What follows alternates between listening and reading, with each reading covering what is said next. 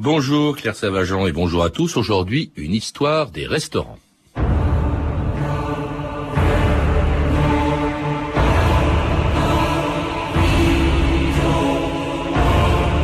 Venez tous à moi, vous dont l'estomac crie misère, et je vous restaurerai. Évangile selon saint Matthieu.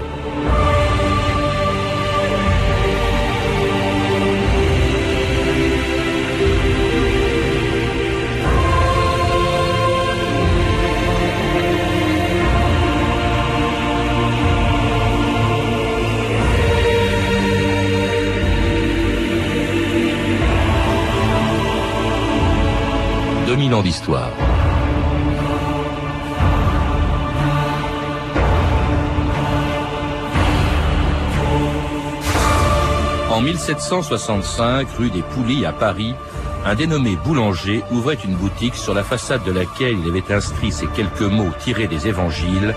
Venez à moi, vous dont l'estomac crie misère, et je vous restaurerai. Dans sa boutique située près du Louvre, il vendait des consommés destinés à restaurer les forces de ses clients ce qu'il appelait des bouillons restaurants. C'est ainsi qu'il y a plus de deux siècles est né le nom d'une institution qui s'est répandue depuis dans le monde entier. Bien sûr, on n'a pas attendu boulanger pour se nourrir hors de chez soi. On le faisait déjà bien avant lui dans les cuisines mobiles que l'on voit encore en Chine, au Japon ou en Afrique du Nord, ou dans les auberges, les tavernes et les abbayes qui accueillaient au Moyen Âge les pèlerins en route pour Compostelle ou Jérusalem. Les boulangers avaient inventé le premier de ces restaurants où, comme on le fait depuis plus de 250 ans, on peut manger à heure fixe et sur des tables individuelles des plats inscrits sur une carte. Comment ça va, monsieur Gilbert ah, Excusez une table de 6 qui vient d'arriver. Alors, à suivre, à de côte à salé, deux suprêmes, un coquelet, un pavé du jour saignant. Bon, les petits jardins pour les pâtes à dos, il en faut d'autres, Hervé, il est 1h05. Hein. Un pâte à dos. Et le cocktail américain, c'est quoi? C'est un coquelet grillé avec une sauce américaine, tomate, échalote, une pointe de cognac, du vin blanc. C'est un peu relevé. Et on peut l'avoir, sauce américaine De toute façon, la sauce est à part, madame. Vous ne voulez pas un poisson, Sylvia? Aujourd'hui, vous avez des filets de barbu pochou pistou. Ça pas suivre. Deux salés, un lapro, un steak couteau à point. Une seconde, ces deux persillés vont passer la nuit ici. Merci, monsieur. La dorade, les deux Saint-Jacques, les Fauquilles, les Porgavines, c'est parti. Monsieur Gilbert, vous désirez, cher ami, votre plat du jour, peut-être? Et vous attendez, là voilà.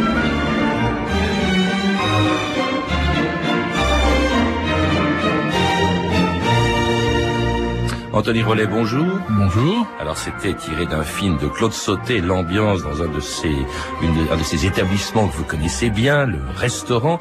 Dans votre dernier livre, Une histoire mondiale de la table, j'étais étonné d'apprendre que le restaurant, où tout le monde est entré au moins une fois dans sa vie, bah c'est une institution relativement récente et qui ne date que du XVIIIe siècle. Qu'est-ce qu'on mangeait ou mangeait-on quand on n'était pas chez soi? On mangeait d'abord sur la route. Vous l'avez dit dans, en commençant euh, cette émission. Il faut on a souvent l'impression que dans l'Antiquité, au Moyen Âge, les gens restaient toute leur vie cloisonnés dans leur village, mais ils allaient à la foire, ils allaient au marché vendre leurs bestiaux, ils allaient en pèlerinage, certains allaient faire la guerre, d'autres euh, euh allaient circuler pour ne serait-ce que changer, émigrer parce qu'il n'y avait plus rien à manger dans leur endroit.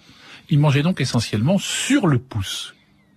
Vous l'avez dit très justement, il y a deux cuisines, de types de cuisine qui sont les, cuisines les plus anciennes que connaît l'homme, c'est la cuisine roulante, qui existe toujours, vous l'avez dit, en Chine notamment, mais aussi dans le pays du, Moyen-Orient, et puis ce que l'on mange sur le pouce. Et euh, c'est facile encore d'en voir des traces sur les tapisseries comme celle de la reine Mathilde. On voit bien les, les soldats, qu'est-ce qu'ils font? Ils retournent leur bouclier, ils s'en servent tout simplement comme table, comme et sur lequel on voit, ils mangent sur le pouce. Une espèce de pique-nique au fond. On est dehors. Il y, a il y, a quand même des on fait, on, chasse. Mais il y a quand même des établissements fermés. Alors il y a les tavernes euh, euh, qu'aimait bien François Villon euh, au, Moyen Âge. En Angleterre, ça avait une autre signification la taverne. C'était plutôt pour l'aristocratie ou la haute bourgeoisie. Voilà, tout à fait, parce que en, en fait, il s'agit de, c'est difficile de trouver des endroits que l'on peut, qui peuvent accompagner ces marcheurs permanents que sont les gens du Moyen Âge et de l'époque moderne. Donc, vous allez avoir des, des comme vous l'avez dit, des tavernes de tentes. Ce sont les plus fréquentes qu'on monte, qu'on démonte pour les foires, pour les guerres, pour les paix, pour tout.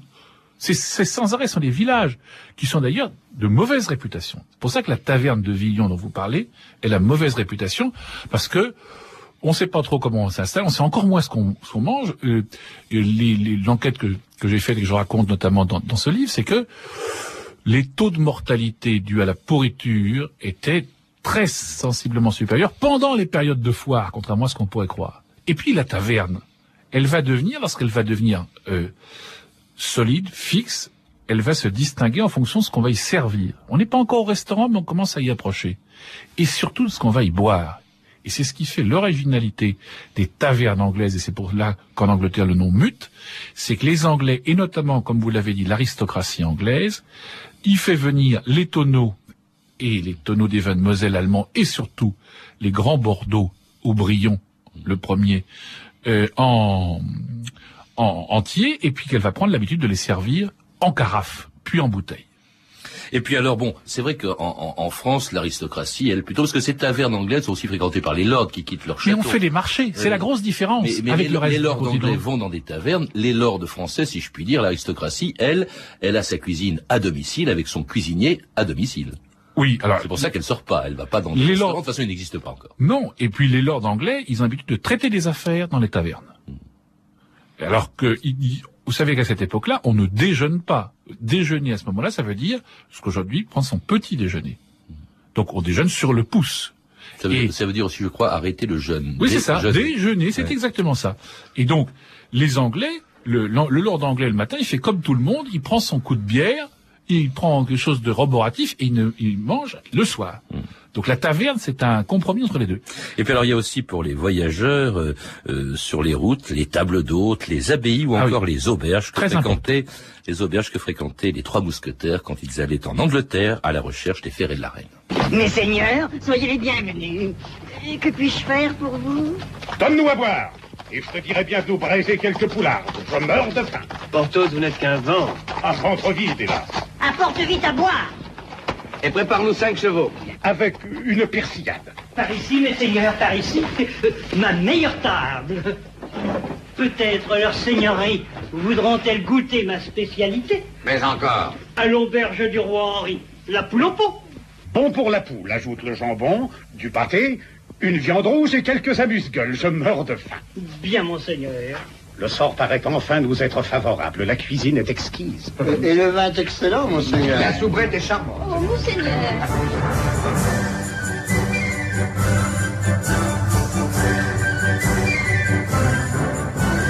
Quelle différence y avait-il, Anthony Rollet, entre les auberges de l'époque de D'Artagnan et les restaurants qui n'apparaîtront qu'un siècle après lui? Très simple. À l'auberge, on s'installe tous à la table d'hôte et donc il faut faire sa place. De la même manière que dans le monastère d'ailleurs. C'est pour ça que les règles de civilité à table vont naître là, parce que tout le monde boit, crache, éructe, fait des borborites ensemble. Et il n'y a pas de menu. Le menu, c'est ce que le cuisinier a dans son garde-manger et qu'il envoie, l'expression existe toujours, en cuisine. Il a éventuellement une poule s'il en reste, lorsqu'elle est mise au pot. Et donc, on est, c'est le cuisinier qui est maître du, choix des gastronomes. Alors, Autrement dit, effectivement, une carte, euh, des tables individuelles, c'est ça le restaurant. Alors ce restaurant, il est inventé par un certain boulanger, qui n'était pas boulanger, mais qui a inventé le premier restaurant en 1765. C'est une date bien précise, c'est à Paris. C'est même lui qui invente le mot de restaurant, Anthony Rollet. Du moins dans son sens actuel, puisqu'avant le restaurant, c'est un consommé qui restaurait les forces. Consommé de la rose, de la cannelle, de l'orge. C'est pas du, c'est un bouillon fort, si vous voulez. Lui, et donc, il, ces, ces restaurants existaient déjà en fait. Il y avait donc une situation de concurrence, notamment avec les traiteurs, les charcutiers, les rôtisseurs, qui avaient chacun un monopole. Et dans une situation assez rare au XVIIIe siècle de, de prix agricole et de prix du pain qui baissent, les euh, ouvriers parisiens, je donne juste un chiffre pour que les auditeurs comprennent bien. Au moment où s'ouvre le restaurant, le salaire de l'ouvrier parisien, c'est 8, l'équivalent de 8 kilos de pain par jour. Alors que dans tout le 18, le 18e siècle, ça a été à peu près 5 kilos. Donc, il va pouvoir se payer des traiteurs, des rôtissiers. Que va faire Boulanger? Il va casser les prix, tout simplement. Il va casser les prix. Il va proposer un menu. Il va proposer des prix affichés. Donc, comme ça, on saura qu'on en a. L'expression n'est à ce moment-là en avoir pour son argent. Il va proposer des tables individuelles, et il va se fiche exactement des monopoles, il va cuisiner ce qui plaît à sa clientèle. Oui, il brise effectivement ce monopole qu'avaient les traiteurs, les charcutiers, hein, c'est-à-dire ceux qui avaient le monopole de vendre de la viande cuite, Mmh. euh, et euh, il fait un procès, alors ils lui font un procès, et il gagne ce procès, le Parlement de Paris lui donne raison, ce qui va ouvrir la voie à d'autres Et vous savez restaurateurs. pourquoi le Parlement de Paris? C'est pas parce que c'est libéral, c'est parce que les fermiers généraux qui percevaient les taxes indirectes se disent bonne occasion de faire rentrer plus de taxes puisque les gens vont aller plus souvent dîner dehors. Alors donc il y a, d'autres restaurateurs qui vont apparaître avant même la Révolution. Euh, il y en a un d'ailleurs, euh, le deuxième je crois en, en date, en 1782, qui s'appelait Antoine Beauvillier, qui était le cuisinier du comte de Provence, c'est-à-dire de frère de Louis XVI, qui crée la Grande Taverne de Londres. Alors ça, c'est très important parce que si vous voulez, euh, boulanger, c'est le resto pour tout le monde. Euh, Beauvilliers, c'est la version chic. Comme il était chez le frère de Louis XVI, il, vend son, argument commercial, c'est de dire vous allez dîner comme chez moi, comme à Versailles. Les gens, évidemment, n'en savaient rien, mais simplement, il était dans un local qui ressemblait à un hôtel particulier, extrêmement bien éclairé au flambeau, il y avait des lustres, il y avait des prix élevés, mais comme ils étaient tarifés à l'avance, c'est ça la nouveauté.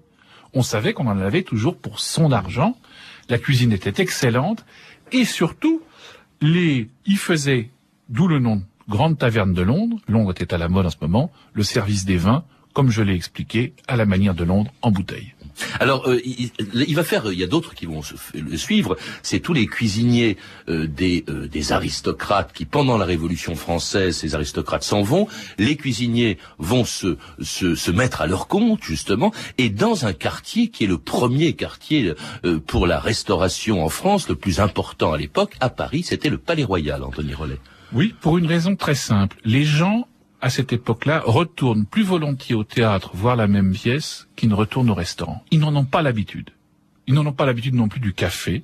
Et donc, l'idée, notamment de Beauvilliers, mais aussi du Véfour, enfin de ce qui, ce qui va devenir le Véfour, mais des gens comme Baleine, Méo, qui, qui vont être les grands restaurateurs du Palais Royal, c'est de s'installer là où est la mode, les célébrités, on dirait aujourd'hui les people, et là où sont les théâtres. Or, la Montancy... Les filles de joie aussi.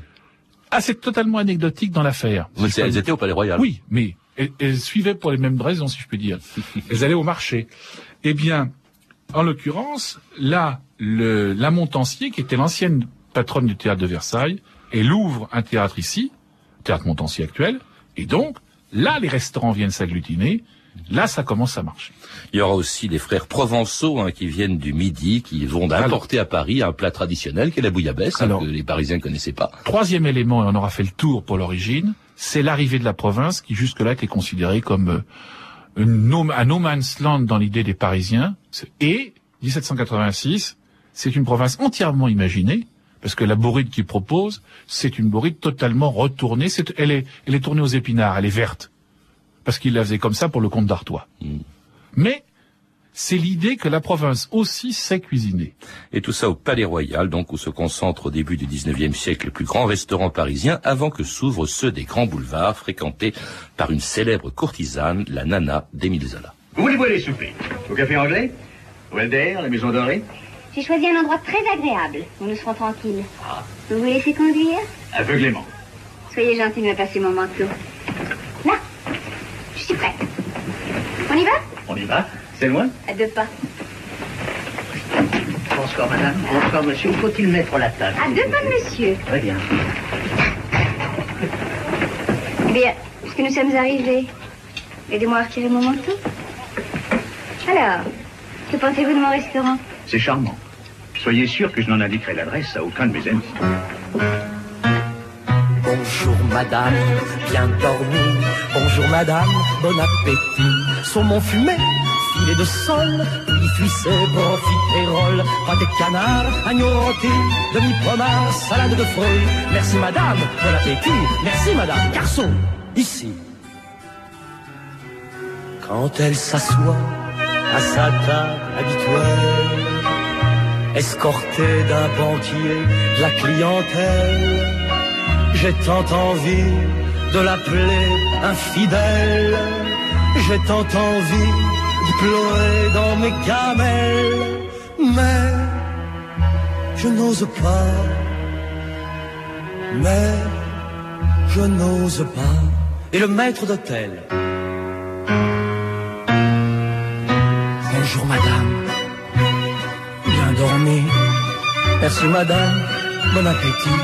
Saumon fumé, filet de sol, pouilly fuissé, pâté de canard. Merci madame, merci. La table habituelle par Tachant qui pensait peut-être à la Nana de Zola qui fréquentait des restaurants des grands boulevards parisiens, le Café Anglais, la Maison Dorée, où il était mal vu, dit-on, Anthony Rollet, pour un homme d'inviter sa femme. Il allait généralement avec une nana. C'est assez juste. Chaque euh, restaurant avait en fait une affectation, l'affectation donc de restaurant à cocotte ou de restaurant avec sa légitime, de restaurant euh, aussi aristocrate ou populaire. En fait, si on prend les grands boulevards, vous avez du côté du boulevard des Italiens, et justement Frascati, Velloni, c'est-à-dire on y va, c'est une cuisine très française, très peu italianisée, mais où l'on va en général entre amis. Puis plus loin, les cafés anglais, il suffit de se souvenir du festin de Babette, c'est là où vous avez la grande cuisine, les cailles en sarcophage, par exemple. Il y a aussi les brasseries qui deviennent des restaurants, alors qu'à l'origine, c'est pas ça. C'est l'endroit où on brasse la bière. Alors là, il y a, il y a Lip, il y a Flo, il y a Boffinger qui s'installent à la fin du 19e parce que ce sont des, des Alsaciens qui fuient l'Alsace après la défaite française. Voilà, tout à fait, et qui adaptent au fond, qui, dédouble le principe du café, sauf qu'au lieu de servir du café, on y sert de la bière et on y sert quelque chose qui n'est pas des sorbets comme au café ou des pâtisseries, mais des charcuteries, puis des plats. Alors Paris euh, n'est plus pour longtemps la capitale mondiale et française des, des restaurants, euh, puisqu'ils vont se développer grâce au transport, grâce au tourisme. Ils vont se développer aussi en province. Il y a les hôtels-restaurants. Il y a euh, César Ritz qui s'associe avec Auguste Escoffier. Il y a la Côte d'Or d'Alexandre euh, Dumaine à, à, à, Saulieu, la mère Brasier à Lyon, Fernand Point à Vienne, Raymond Tullier à Lousteau de Boumanière. Là, le restaurant devient occupe toute la France, si je puis dire. Oui, il occupe il quadrille la France et en même temps, c'est lié à une chose essentielle, le développement des moyens de communication. Le train d'abord, puis la voiture. Et donc, en fait, s'organisent des circuits, pas uniquement les touristes aussi, mais des circuits qui permettent d'aller de restaurant en restaurant, de ville-étape, et c'est une des raisons pour lesquelles vont venir, mais 100 ans après que les premiers guides ont été inventés, les guides euh, dit gastronomique. Chaque année à la même époque, c'est la guerre des étoiles, pas celle du ciel, mais celle de la table, les étoiles culinaires que les guides gastronomiques distribuent au compte-gouttes.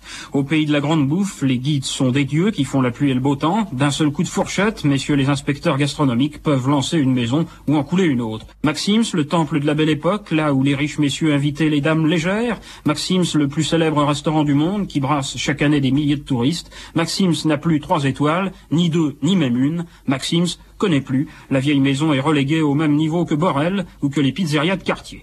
Pourtant, vous allez l'entendre, le propriétaire euh, de Maxims, Louis Vaudable, n'est pas du tout atterré. Michelin, pour lui, c'est le dernier de ses oignons, il l'a dit à Sophie Dumoulin.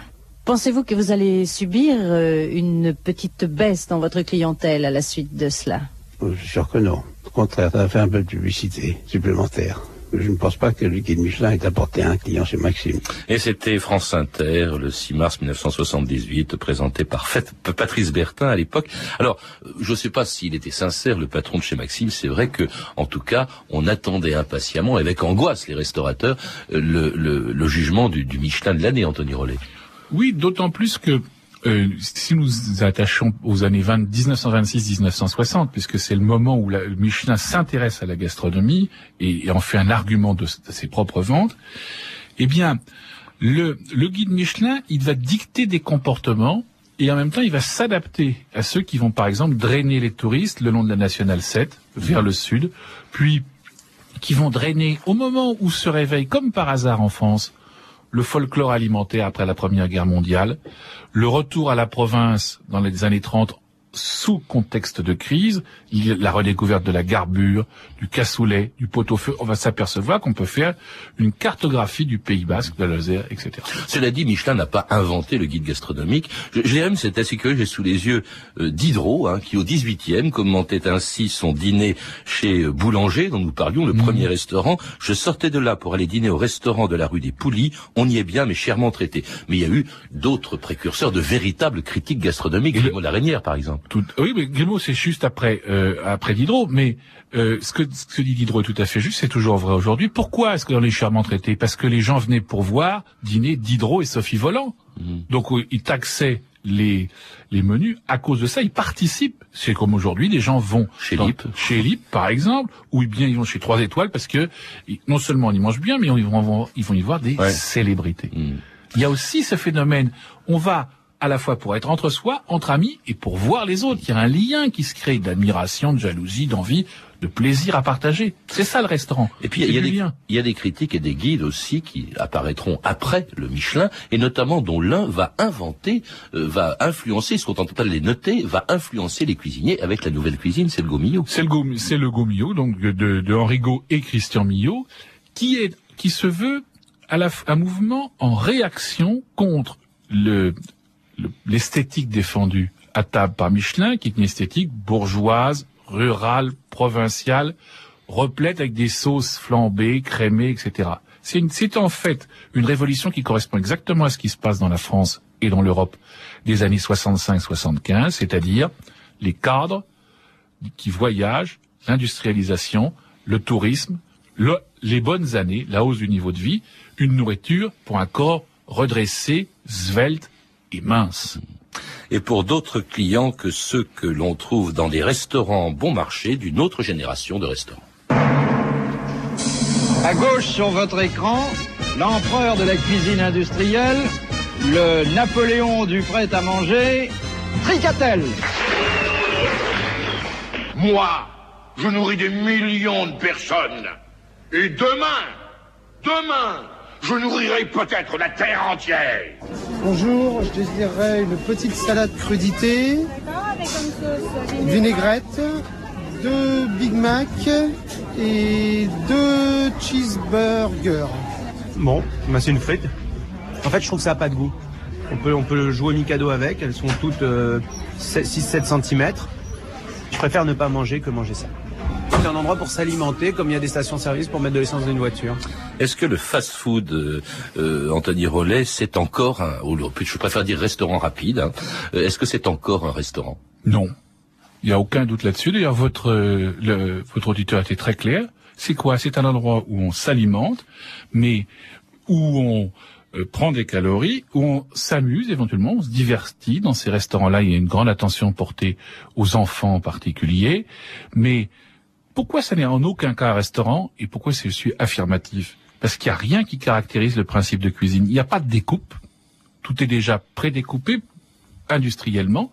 Or, ce qui caractérise la cuisine, c'est la découpe et l'ordre. Il n'y a pas d'ordre. Vous pouvez assembler comme vous voulez, monter verticalement, couper, prendre. Et il n'y a pas de lien puisque vous pouvez aussi bien manger individuellement, en famille. Votre truc, il ne dépend pas du plat des autres. Il n'y a pas de, c'est tout. Tout cela est pré-conditionné, prêt à- c'est un- une nourriture qui n'a de lien avec personne. Oui, mais en même temps, tout le monde ne peut pas s'offrir un 3 étoiles. Mais c'est ça pas le correspond problème à un besoin, c'est que c'est bon marché, d'autre part c'est rapide, comme son nom l'indique. c'est, c'est, ça correspond non pas à un besoin, c'est un besoin qui est créé et dont on se figure qu'il est un besoin. Il est créé par l'industrie, par la publicité, par le commerce et par la séduction qu'il exerce. C'est très bien fait. Je veux pas dire que ce soit mal fait. Mais simplement, c'est juste du faux, du toc bien vendu. Mais est-ce que d'une certaine manière, c'est pas une espèce de retour aux sources? C'est De rien du tout. À, à ces, à ces cuisines des rues qu'on trouvait autrefois, C'est un faux retour ou aux au sources. Moyen Âge. C'est un faux. Aller dans un café, mais je n'ai rien de particulier contre ce genre de chaîne. Simplement, c'est pas de la de la cuisine. Vous pouvez aller dans un n'importe quel troquet. Vous prenez du pain qui n'est pas effectivement qui a, du vrai pain. Vous prenez du jambon qui est du vrai jambon. Vous tartinez avec du beurre. Si ça vous amuse, vous mangez sur le pouce, dans la rue. Simplement, il y a effectivement ici quelque chose qui tient d'une alimentation qui est une alimentation, effectivement c'est un retour en arrière, mais où vous n'avez, où vous décidez de ce que vous allez manger. Le, le Figaro et la revue britannique Restaurant ont publié ces, ces, ces derniers temps et quelques jours un palmarès des 50 meilleurs restaurants du monde. Or, parmi les 10 premiers restaurants, il y en a trois seulement qui sont français, trois espagnols dont le premier qui s'appelle El Bulli, trois américains. Est-ce que justement la France n'est pas en train de perdre cette suprématie qu'elle avait dans le domaine des restaurants qu'elle a inventés, Anthony Rollet? Alors, deux, deux remarques. La première remarque, oui. Mais ça, ça n'est pas grave les Français sont persuadés, c'est un, alors dans le cas de la cuisine, je l'ai montré abondamment dans ce livre, que ils sont le pays, le royaume de l'excellence et de la supériorité, et que ce serait autochtone, que ça, leur serait propre. Ce que démontre l'évolution actuelle, c'est que ça n'est en rien une évidence. Ça, c'est la première chose. La deuxième chose, c'est encore une fois, entendons-nous sur le type de cuisine.